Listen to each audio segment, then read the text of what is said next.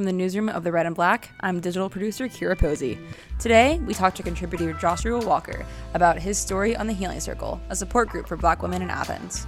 We also talked to the Healing Circle founder, Shawntell Pace, and facilitator, Tanisha Pelham, about their perspective on black mental health and why they saw a need for a support group. But first, we'll look at some of this week's news natural and organic store Earth Fare will close in two to four weeks. There's an Earth Fare store in Athens Five Points, one of the 50 around the United States to shut down. From the sports desk, Georgia's women's basketball team lost to Mississippi State earlier this week with a score of 67 to 53. Men's basketball broke a four-game losing streak with a 63 to 48 win over Texas A&M. From the Culture Desk, the first self-serve microbrewery aims to open in March. Authentic Brewing Company will be the first brewery in Normaltown. And we're here with Josh Walker, who is a news contributor at the Red and Black. And Josh, to start off, what is the story here with the Healing Circle, and how did you find out about it? Um, well, we actually received, uh, the news desk received the tip from Shawntell Pace, who founded the program last summer with Ecclesia Homes. Um, and I think what stuck out to me about the tip was that they talked a lot about the type of things that they talk about at the Healing Circle and the struggles that um, Black and African American community members face. And I thought that this was a good, um, not only a profile story, but also maybe a revealing story on the deficits of, um, you know, the Athens community or even just um, this global community that revolves around a possible stigma um, with relating between mental health and African Americans. And once you got into writing the story, reporting it, in your research and talking to Shawntell, Tanisha, other people around the space, um, what did you find? I think the thing that most piqued my interest was um, a lot of what Shawntell and Tanisha told me was that there is this um, negative um, connotation with um, like black people and African Americans, um, like fear going to get um, help from different mental health services um, because of past treatment, historical looks. Um, there can be um, a lot of negative things that come out of um, people trying to seek help. So as a result, a lot of them don't even try to seek help. Um, so I think that's the biggest thing that I saw. All right, thanks, Josh. Thanks for having me. And we're here with counseling and psychology doctoral student Shawntell Pace, as well as counseling and psychology PhD candidate Tanisha Pelham. And just to start off, either one of you can answer this question, but what is the Healing Circle and when did it start? So, yeah, the Healing Circle is just a safe space for black women, anybody who identifies as black, as woman, to come together and really fellowship and participate in conversations around healing. And it started this past summer. And in the article that Josh wrote, it mentions that this is a support group, not therapy per se. What is that definite? What is the meaning of that definition? I guess. I think the difference in what we want to create versus therapy, like Shawntell said, we want the healing circle to be a safe space, and I'd even argue a sacred space um, for the women who are going to be joining us and therapy is more you know individualized. Um, and i think the curriculum that we develop for the healing circle is something that we develop as um, a collective with the group not necessarily where in therapy you're developing a treatment plan for one individual person. And talking about that um, the women that you're doing this for black women specifically why did you start it and where did you or why did you start it and how did what did you see the need as? Um, I remember having a conversation with Dr. Campbell, who is the director of the Center for Counseling and Person Evaluation, and she specifically asked me what I wanted to do as a clinician, and I was like, "Yo, I want to run a group for Black women because." When I went to my undergraduate degree, I had it, um, got it at Auburn University, and I knew I needed a space to just have the freedom to be me and to let down my walls and to be vulnerable and emotional with a collective group of people. Mm-hmm. Um, so we know that people of African descent or black folks, um, we're a collectivist society. Um, we do a lot with fellowship, and so I felt like this was definitely needed because I needed it mm-hmm. once. I'd agree with Shawntell. For me, I received my bachelor's and my master's degree from Florida Agricultural and Mechanical University, which is a historically black university. And I had that sense of community and fellowship with my cohort members and the faculty and you know transitioning into a predominantly white institution i really felt that shift um, in that in that transition and i wanted to create a space like what we have now with the healing circle and shawntell and ecclesia ecclesia holmes who founded the group with shawntell um, had already begun that when i came in um, so to have the opportunity now um, like shawntell said i saw the need for myself and just with the outpour of interest we've gotten um, from women who are interested in joining the group, um, more than we can even facilitate during this cycle, um, it definitely shows us that there's a need. And Josh cites in his article some facts and figures. Essentially, well, they point out that black people specifically are a lot of times um, misdiagnosed or discriminated against in psychology and therapy. Is that why y'all felt like there was a need to bring it, uh, to make this group, but also to have it as black women speaking to each other. Oh, absolutely.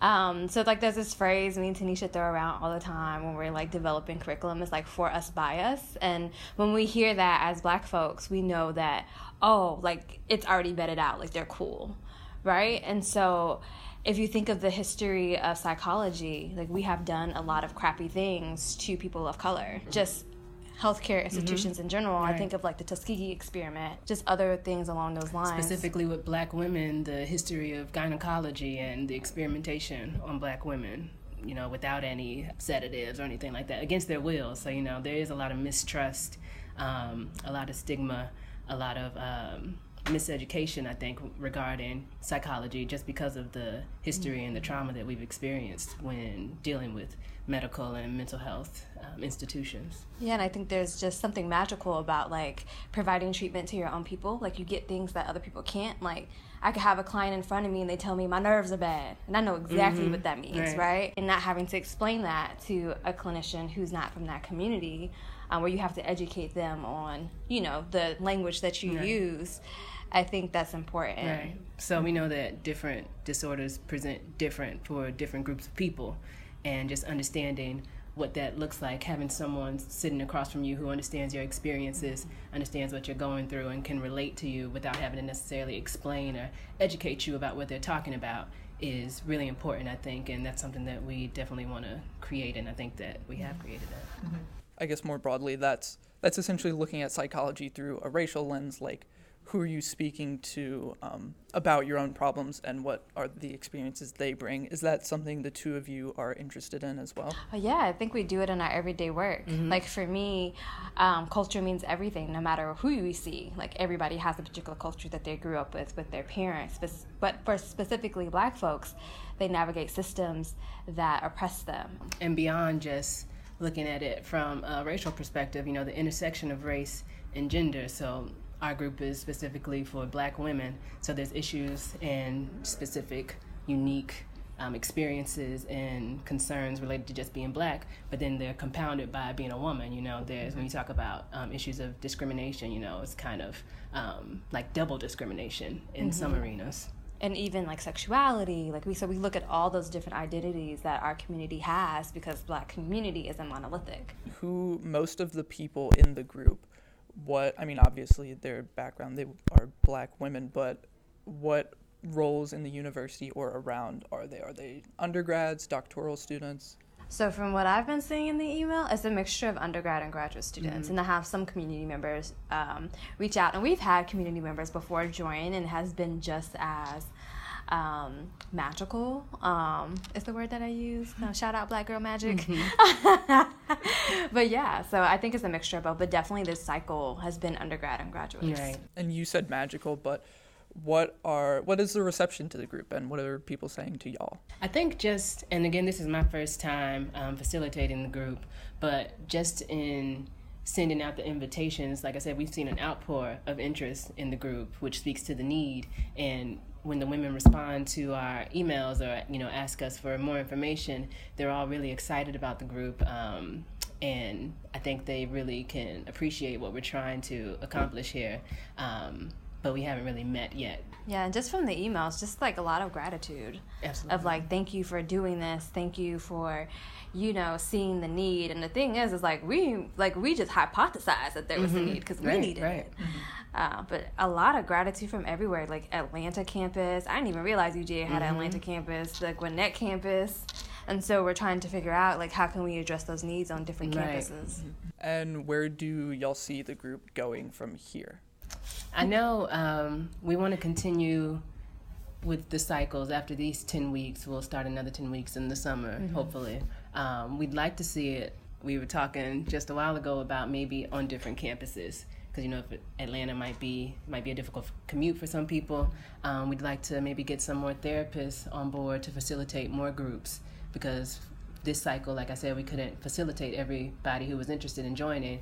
Um, we're starting with 14 people, and we got, I think, nearly 30 something. 30 people who were interested. So if we had more clinicians who were um, open to hosting a group, we could facilitate two at a time, maybe. we um, are working on a project. I don't know if you ever heard of like 444, which is like Jay Z's album, and how they had like created syllabi for that, and like a seat at the table, Solange, you know, the syllabus. And so, in order to hold people off, and that sounds like weird to say, but in their wait to be in the cycle, like give them resources through a syllabus And a of, like- space. and a space. Hmm of like you could read these different things by black women um, or just black scholars to kind of help with the mental health while they wait. Right.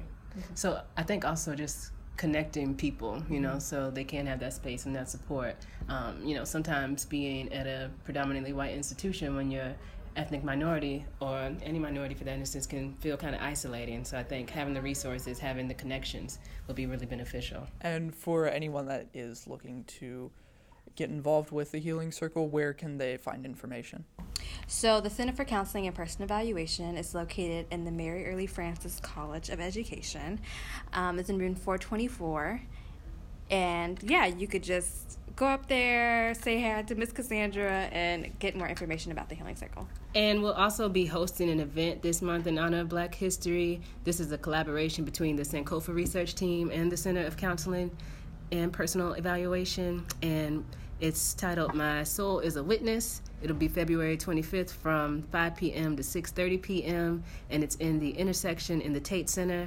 So we just ask that everybody come out. Um, like we said, this is a space for us by us, and food will be provided. We'll have some great discussion and fellowship, and we'll be discussing the intersections of history, heritage, and healing in the Black community.